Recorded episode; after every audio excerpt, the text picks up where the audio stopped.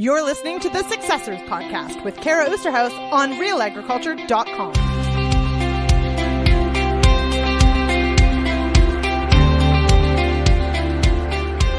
Welcome, folks. It's time for episode 13 of the Successors Podcast. I am your host, Kara Oosterhuis. I hope everyone has been managing the winter well wherever you are.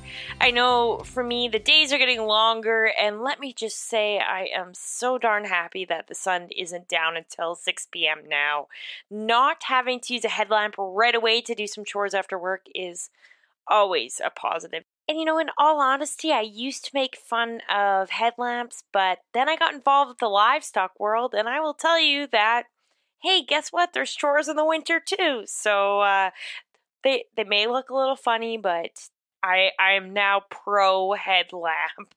Anyways, today's episode is with someone I've had the opportunity to interview many times. But the thing with interviewing is there's always a topic, always something specific we're trying to cover. So I'm very excited to just dive in and learn about a broad spectrum of things today. Without further ado, I've got here Justine Cornelsen of Virden, Manitoba. Justine, how's it going today? Good, good. It's February, it's sunny, and it's above zero right now. So I will take this. I know. Here too in southern Alberta, and I, I was just kind of thinking, you know, I don't know if this is good or bad. Maybe this is this is the time of year when we could use a good dump of snow. We'll keep keep holding on for some moisture. Yeah, yeah, I'm in the same boat. We'll take a little more precipitation. I know it's not the t- ideal timing where you then have to move it and shovel it, but we do need moisture. So, okay, so tell me about yourself for the audience. Who is Justine? wow. Um, gosh, when you frame it like that, I start to question who am I?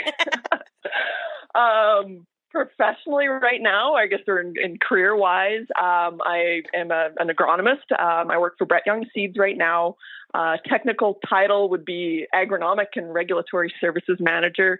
Um, so I've kind of got a mix of a role professionally. Um, when I think to myself outside of the work area, I don't know, super outdoorsy, uh, involved with horses, just always on the go and doing stuff. And I think maybe that's what I am known for a little bit is just always on the go. And, um, but yeah, gosh, that's, that's a hard question to answer right off the top. right off the pop. Who, who am I? Does anyone really actually know? Yeah, no, that, that, uh, that one's stumped me already. We're in for a long, a long conversation here. So, of course, we're going to talk about your personal life, but let's start a bit on your professional life. What do you currently do at BrettYoung? Yeah, so I, I guess I'd be um, best known for my time at Canola Council. Um, that's where I've spent, you know, majority of my um, my time in the ag world is, is at the Canola Council of Canada. I was there for almost eight years. Um, right out of uh, my undergrad degree, I received um, a job offer to uh, be the summer student here in Manitoba for Canola Council. Um, and that just kind of kept transitioning. Um, from there, I filled a mat leave out in, Alberta with Canola Council, uh, and then a position back into Manitoba as an agronomy specialist. So, yeah, that's where bulk of my time has been um, with that and working with council so many great opportunities to explore agriculture, not only here in, in Canada, but around the globe. Um, it opened another door for, for, an opportunity for myself to also then take my master's degree. Um, so I spent a little time at the University of Manitoba the last few years um, working towards that. Um, so that's, I guess, the kind of the, the, beginning. And like I said, with council, there was just so many opportunities and great experiences to to meet people in, in different avenues within agriculture. Um, so that that really is what got me going. Um, when I think back even further, um, a lot of my early jobs and you know stuff in between um, uh, university or over the summer during university um, I worked for Parks Canada and then also agriculture, agriculture and agri-food Canada. Um, so some different government positions there, um, which I guess were kind of my intro into uh, getting my role at Canola Council. So it might not be directly agriculture related. However, I I love to pick out the little nuggets, and I have to ask, what did you do at Parks? The uh, yeah, Parks Canada. So um, my dad uh, worked for Parks Canada. Um, I would consider myself a parkie. um, he traveled around to different uh, to different national parks, and so obviously the family moved too. And um, he worked most of his uh, career actually at Riding Mountain National Park. So that's where I grew up. Um, so I was able to get some some summer jobs there, and um, this is probably the, where I really got started interested in plants. Is um, I was on the gardening crew for Parks Canada. So the the town site in in Riding Mountain is called Wasagaming, and it's uh you know it's kind of the spot in the park. It's you know the small scale Banff, um, but it, it, has these beautiful um, flower beds all throughout.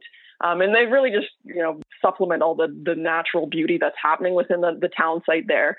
But anyway, so I, I worked on the gardening crew the lady I worked for, she could tell you every plant that was in those gardens. She could rattle off the, the, scientific name. And I was just so amazed at that. And then to know, you know, where these plants needed to go, um, how much light, how much moisture, what else could they be growing next to? Um, it she was just a wealth of information. And so I did uh, two summers of that and then um, ended up working in the wildlife lab at Parks Canada. Um, so I, through Brandon University, where I attended my undergrad, I had several different small kind of like mini thesis projects with my role at Parks Canada in the summer.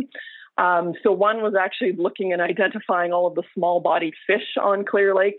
Um, I know that doesn't sound super exciting by any means, but I had um, all of these different traps around the lake and uh, we were monitoring what species were actually there. Uh, and then the second year I had a um, uh, white-tailed deer project, and it was actually looking at um, what the, the white-tailed deer did throughout the summer and when all of the tourists started to arrive. Um, so Wasagaming is is really a, summer community. Um, you have it not completely shut down in the winter, but it becomes pretty small. Uh, not a lot of tourists. So the summertime, all the campers come, all the RVs come, um, and so we wanted to know what those deer actually do. So I had a bunch of different collared deer um, and uh, you know we were tracking how they would move, where would they would go, and um, when they were having their fawns, they actually moved closer into the, kind of the high concentrated areas um, where the people were. You know, and we figured this was likely because they were trying to avoid other predators um, within the park. So anyway, it, some different projects there, um, lots of great field experience. Um, got to work on, you know, work with bears. And obviously, with like any campground, there's always a, a bear issue here in Canada. So, um, got to do different things like that. Got to really explore the park and all of its natural beauty. So that's um, yeah, some of the the different things I did in my past life. so, so you spent a lot of time with both plants and wildlife. I, I gotta ask, are you more the plants or the animal side? What do you prefer? um, really tough question again. Um, in in my undergrad, I actually took way more on the animal science, uh, not much for plants. And I have a bunch of horses and a bunch of dogs, so I'll always love my animals. Um, but sometimes plants are a little easier to work with.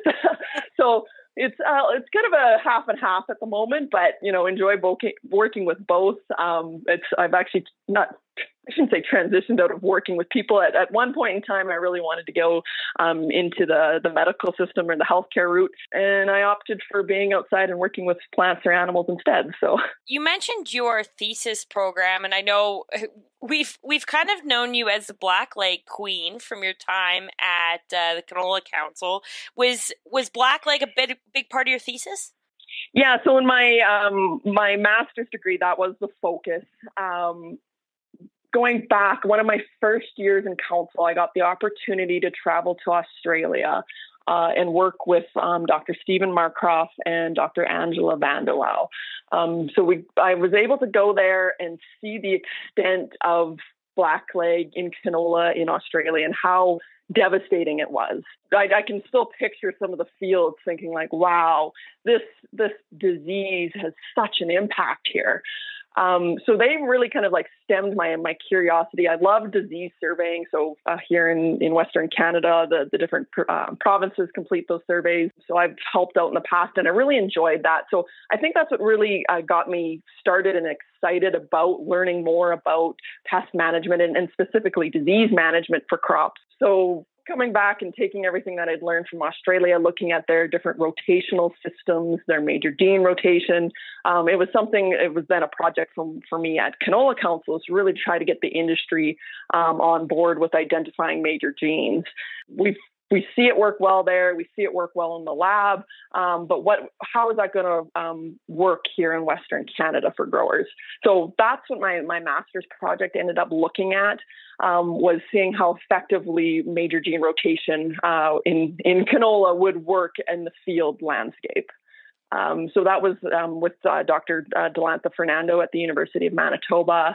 I actually worked with a bunch of different seed companies, and we were out um, assessing what the the Leptosphaeria maculans, so the the pathogen that causes blackleg, what those populations were doing when we were rotating and changing through uh, different genes over time in the field. So, talk about professionally traveling like that. What what things you kind of maybe learned because it is it is definitely different than you know just going to Australia for the sake of going to Australia. Yeah, you know it it um it was my first international trip, so that in itself was just like wow, I'm going across the globe. This is crazy to think that I would never have thought I would have been in Australia. Um, so going there and and going and, and working, of, of course, there's little play. You have got to see the land when you're there, but going there and and and and working with you know the well industry leaders really on the blackleg um, front um, was just like I said, it's something that will always stay with me and really just stem this create or not creativity, but this excitement with me to like learn more and find out more and and realize how severe of an issue some of these diseases can be. And you know, and I've been to other production areas, and, and of course every every production area has some sort of challenges. Um, and you can really learn from what's worked and what hasn't worked in some of these areas and try to implement them back back at home in our in our, in our own cropping systems. Um, so I, I, with all of my work travel, that's something that really resonates with me and you know some of the work we do here is then used in other areas. So it's it's getting that that research out and connecting the industry together. I really love when i well, looking all the work at canola council and, and what other grower organizations are able to do to connect the globe on some of these topics um, is so extremely important because there's a lot of valuable information and experiences out there that we just don't know about yet you mentioned that it was your first international trip. Did you ever consider not going? Was it a hard jump to decide, yeah, okay, I'm I'm good, I'm doing this? you know, yeah, it, it, at first I'm kind of a home body. Um, when you have animals at home, you've always got responsibility um, I thankfully have a really good network at home, and, and my parents are fantastic. So whenever I'm gone for work reasons, um, they're able to take care of my horses. My my mom has, you know, is, I guess as big of a passion for horses as I do. So lots of them are hers as well. So that always works. So it, it makes getting on a plane and going somewhere easier, knowing that everything else at home is, is taken care of. And you know you, that you are going to see something that you've never seen before, experienced before, and um, I'll kind of jump forward a few years, and I was able to go to um, China, um, actually to to Wuhan, um, for an international clubroot workshop. Um, and, and same, you know, I, I've dealt with and I've seen clubroot in Alberta and I've seen our severe cases, but to go and then see just canola production there and to see clubroot, right? Just a complete change in how things are done. Um, you know, you, you move to kind of small scale crops. You have obviously land that's being flooded for rice production. And you, you think of all of the challenges there with trying to control clubroot. So what can we learn from that system in, in China and, and make sure that, you know, we're, we're doing here or that we're not doing here in Western Canada to manage that particular disease? You know, and, and when you go to a, country like that, um, it just really puts that emphasis on how important food production and make sure, you know, ensuring that we are securing um, what we're, we're producing here in Canada and that we're making a good quality product because really the, the globe is relying on what we're able to do so eh, like I said, it just all puts it in perspective when you can see other areas and kind of get out of your comfort zone and out of your own home and, and see what else is out there. You mentioned of course your your mom's into horses as well. Did you did you grow up on a farm or an acreage or how did that how did that work? Um, so it's an, an interesting story um, or situation, but with, with my dad having a, a role at Parks Canada, um, I we, grew up in um, government housing. So I was actually um, well born out in Alberta, but my parents at the time were living at um, or in Wood Buffalo National Park. Um, and then dad transferred here to Manitoba into Riding Mountain National Park. And um, we grew up at different government stations. And at the time, they were park warden stations. Now, a lot of them are called district stations. And, and there's becoming less and less of them um, as times change. But um, the the original kind of point with the, the warden stations where they were established for the wardens to live at and then maintain that park boundary, um, typically for, for hunters and things like that, and make sure that there was um, no poaching occurring and, and keeping an eye on, on the landscape and what was happening. Um, so that's grew up on that, and um, at Riding Mountain they had a really strong horse program. So my dad, um, we ended up moving to South Lake Warden Station, which was considered the the park horse station. Um, so my dad grew up on a community pasture in Saskatchewan, so he been used for you know grew up with horses and and, and rode lots. Um, so was able to really take that program and, and keep it going. Um, keep it going in a time where now we have you know sleds and, and ATVs and a lot of the the work is done that way and no longer by horse, which is too bad because um, it's amazing what you can see on the back of a horse, um, and, uh, you know, exploring the park boundary and or into the park as well. Um, it is just a completely different experience. So, but yes, we we grew up with horses. Uh, my mom grew up um, in BC with uh, jumping horses or three day eventing horses. So a lot of horse background and really, gosh, I have pictures of me just as a wee little tyke on the back of a horse and um, continue to still ride and compete on horses up until today. Actually, yesterday I rode. So, did you show growing up? Were you in 4-H, or what sort of competitions were you doing? Yeah, um, a, a, mix of things. Um, started off with horse showing, so you'd go to all the little local fairs. Um, a lot of the small communities in Manitoba would have um, have their fair. So not only a horse show, but you know they'd have the baking competitions and and everything else that comes together with a small uh, small town fair. But um, with with my parents having kind of a Western and an English background, I actually competed in everything.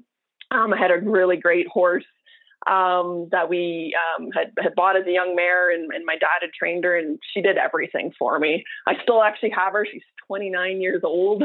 Um, she she was a little uh, gray quarter horse, and I could jump and barrel race. Like she just did it all. So um, so that's really uh, horse showing was the the start, and and then eventually transitioned into doing 4-H and, and showing through 4-H. Um, and then um, got into barrel racing and high school rodeo. The the high school rodeo association um, is really intricate. Um, here in, in Canada, you know, a lot of the provinces have their own provincial association, um, and then down in the states, it's massive in the states and so the the national order, organization is down in the states. So Canada and the U.S. it's all under the same national body. But that uh, really just kind of opened up new doors and opportunities, and got to travel, you know, across Canada to compete, and also down into the states at the national show. Um, and haven't really looked back since. That's kind of been the focus is, is uh, rodeo events and, and definitely barrel racing. How many rodeos would you do in a year? Do you have any idea? Uh, it's so well with COVID. I haven't done much rodeoing the past. I've I've really moved into barrel racing, and um, you see a lot of added money into barrel. Um, just they're called um, 3D barrel racing or 4D. Um, these events are huge now um, because you get so many entries and they pay out people that you know the top running horses but also the horses that run a half a second or a second or two seconds off the pace. So it really splits up the money and that's how you end up with massive entries. So kind of last year kind of a somewhat normal year lots of people were keen to host events. So i could and even in manitoba go to a barrel racing you know two or three nights a week and and then definitely every weekend sort of starting like April all the way through to October. Manitoba, colder winters, so we don't do as much in the wintertime, but in Alberta, there's jackpots and, and lots of things going on.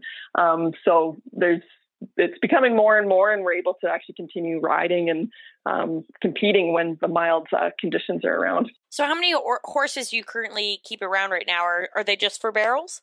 Gosh, I've I try not to count them because it's always just alarming when I do, but I think I'm around, I, think I'm around 15, give or take. Um, We've got a few uh, older horses that are on retirement, so they're just out grazing. I, I own a um, a quarter horse stallion with my neighbor, Um, his registered name is High on Heyday. Um, his barn name is Sully. Yeah.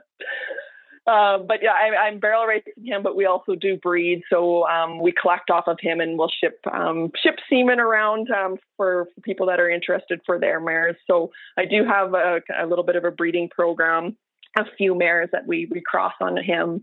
Um, but a lot of the, the young stuff that I have or, or the, the horses that I'm running currently um, are, are typically for barrel racing. One thing that's really kind of taken off in the last 10 years are, are barrel um, horse futurities. So what a futurity is, it, it, it allows horses of the same age to compete together. So they can't run until their five year old year. Um, so horses' birthdays, they're they're all classified as January 1st. So as of the new year, my, my stud is now five, so I'm able to compete on him um, at, in barrel futurities. And then there's derbies, which are for six and seven year olds. So there's typically a kind of a bigger entry fee, a larger prize purse um, that's up. Um, and yeah, you get horses of the same age, so they should have kind of the same background um, background but yeah, it's uh, there's like there's just so many new opportunities there, um, and that's just barrel racing alone. Um, there's still lots of rodeo associations, both pro, semi-pro, amateur. Um, so I've, I've, competed at different levels there. Um, my brother's a team roper, so there's big money added team ropings all across you know Western Canada and down to the states as well.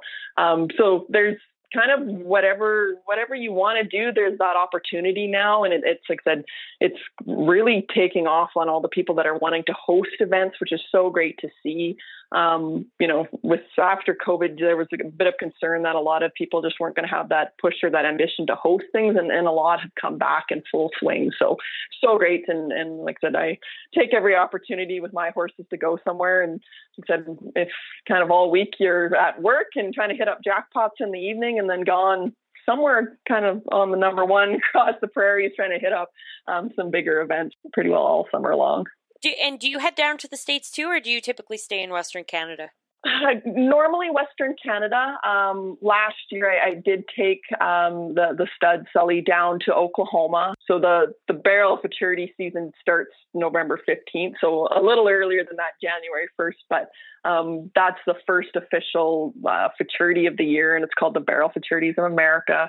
Um, so I did haul him down there. It was really great. That was my holidays for last year, so it was great to, to get down there. It was an amazing experience to ride um, with the top futurity horse trainers in the world.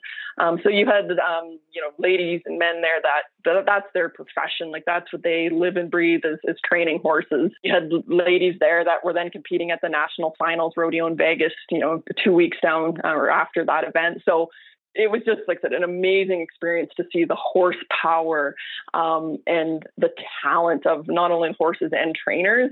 Um, so I just took so much in from that entire experience. So I'm excited that things are going to start gearing up here in, in, in Western Canada and more events are going to start up. Um, so I'm, I'm just in the process of getting my horses legged, legged up and ready to compete. But um, it, it's easy to head down into the states and you know, it, it's way quicker for me to hit up something down in North Dakota or even Montana than it is to actually drive out to Alberta. So it is something that I'll probably continue to do is keep jumping across the border. You mentioned a brother. Do you only have one sibling? Yeah, I've got one younger brother. Um, he is an electrician in Brandon. Um, mentioned the horse component there. So um, he's very active in, in riding as well, mainly team roping horses. Um, so he's head horses and, and, competes on both the heading and heeling side of things. So um, yeah, very very active in in the horse world. So to jump around, I realize I'm going a million different directions here, but your time as a as a parky, as you called it, is that like an army brat, by the way? What like what is a parky?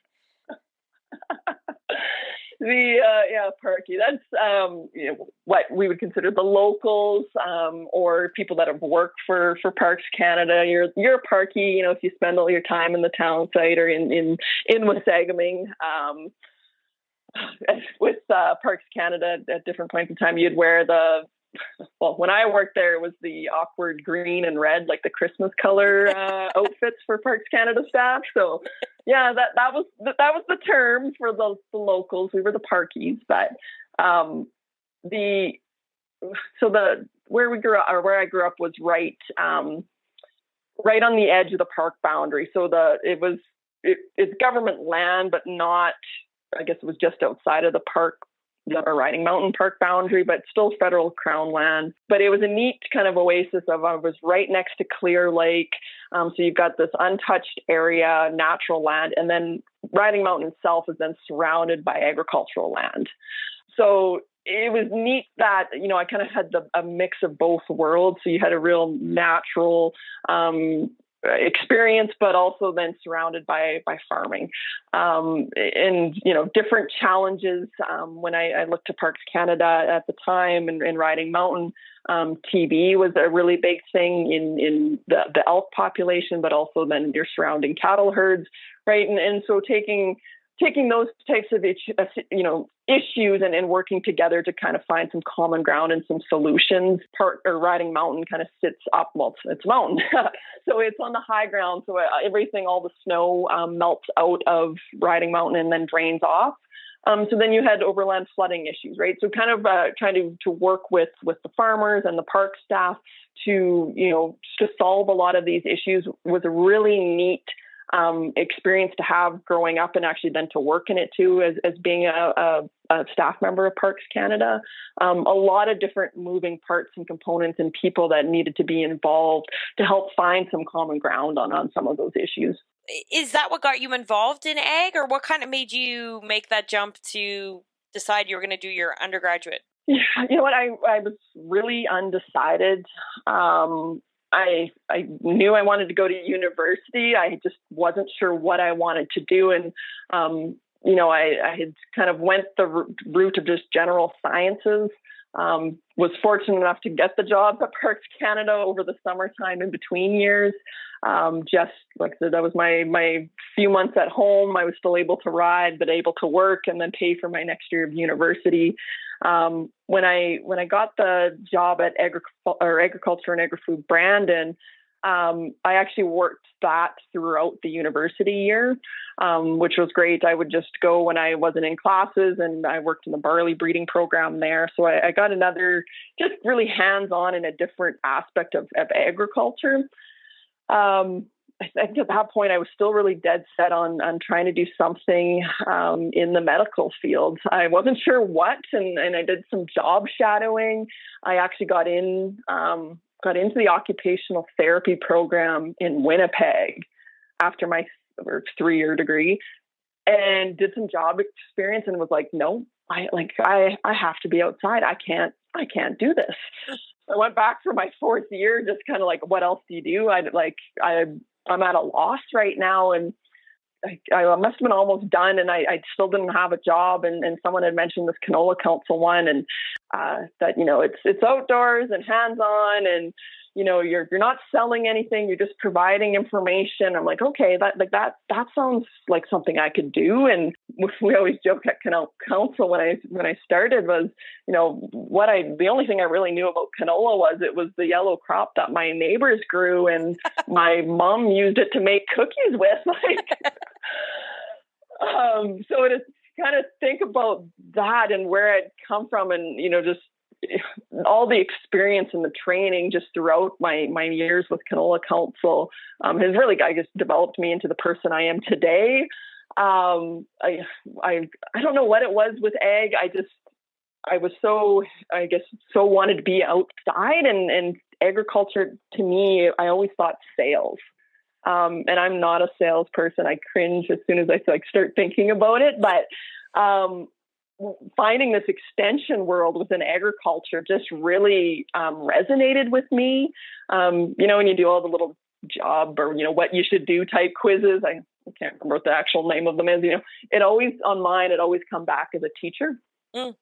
Um, and I was like, this is, you know, this is a way for me to to teach and be involved and share knowledge with other people in this type of extension role. And and I'm still able to do that today in my current role.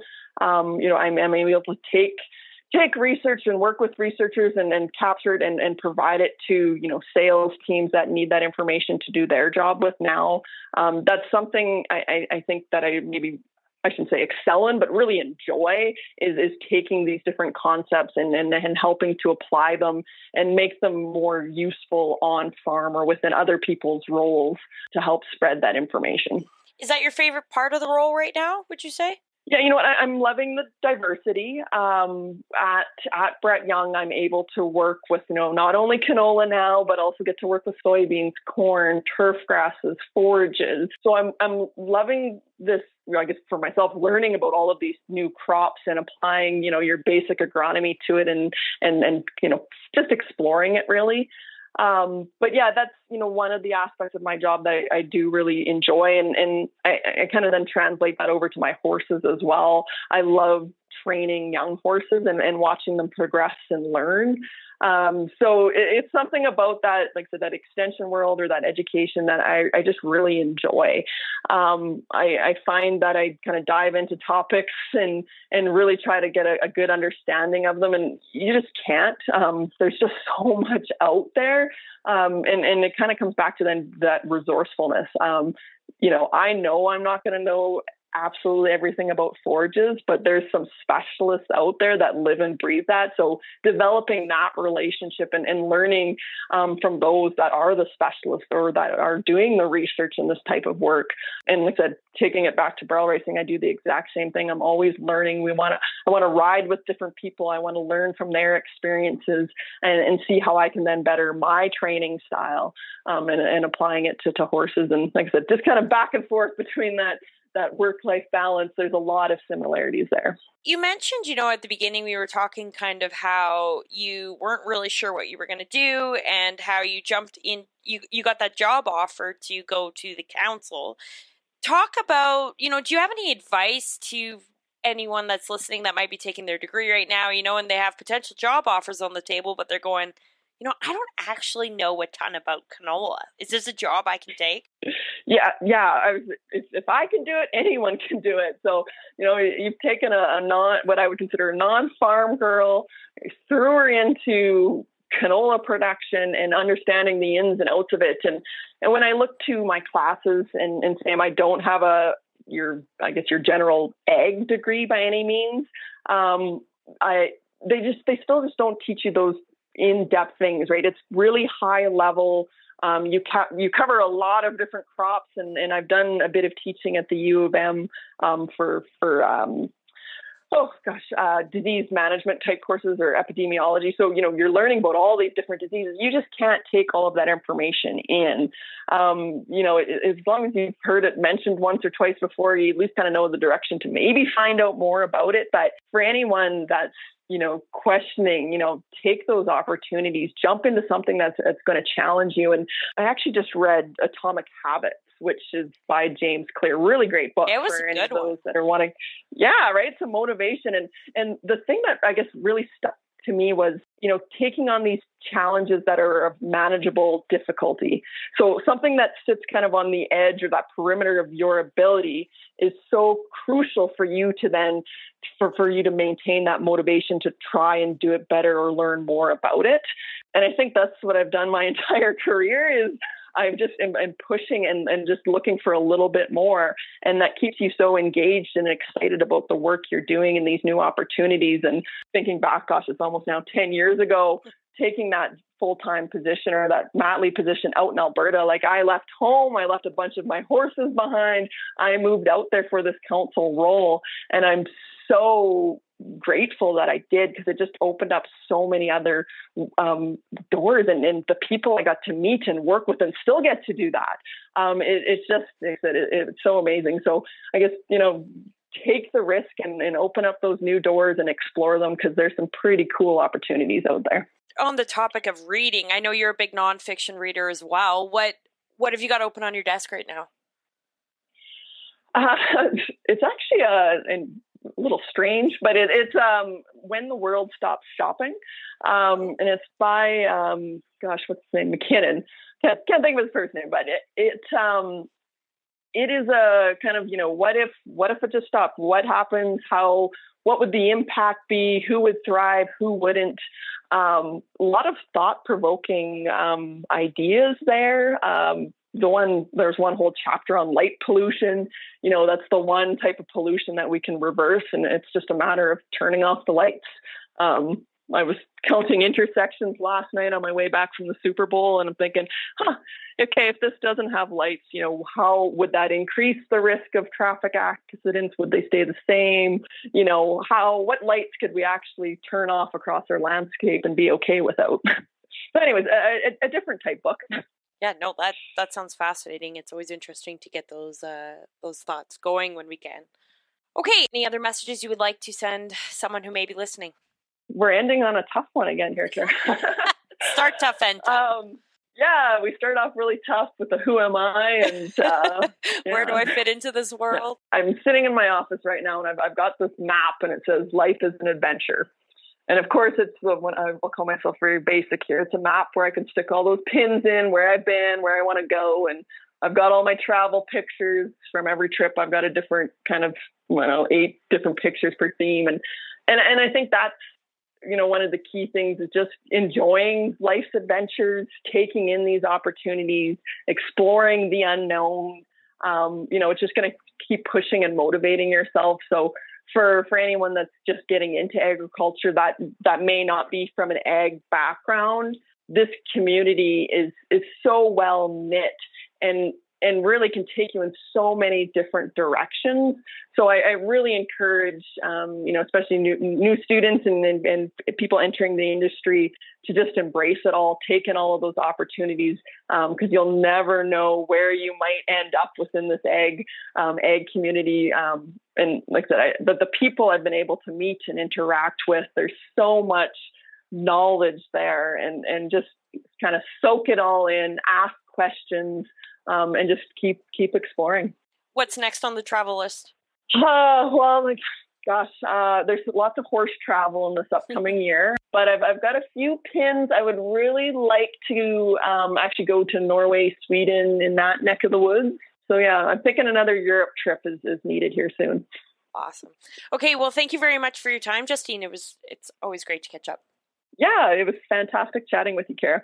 And thanks, of course, as always, to all of you who tuned into episode 13 of the Successors podcast. I very much appreciate the support. You know, I always say you can reach out to me if you have any suggestions on guests, but the same goes for topics. Anything specific you'd like to learn on the Successors? Maybe something that I touched on with a guest that you would love if we would dive in deeper? Please send me an email, K O O S T E R H U I S at realagriculture.com. Until next time, stay real, and thanks for listening to The Successors.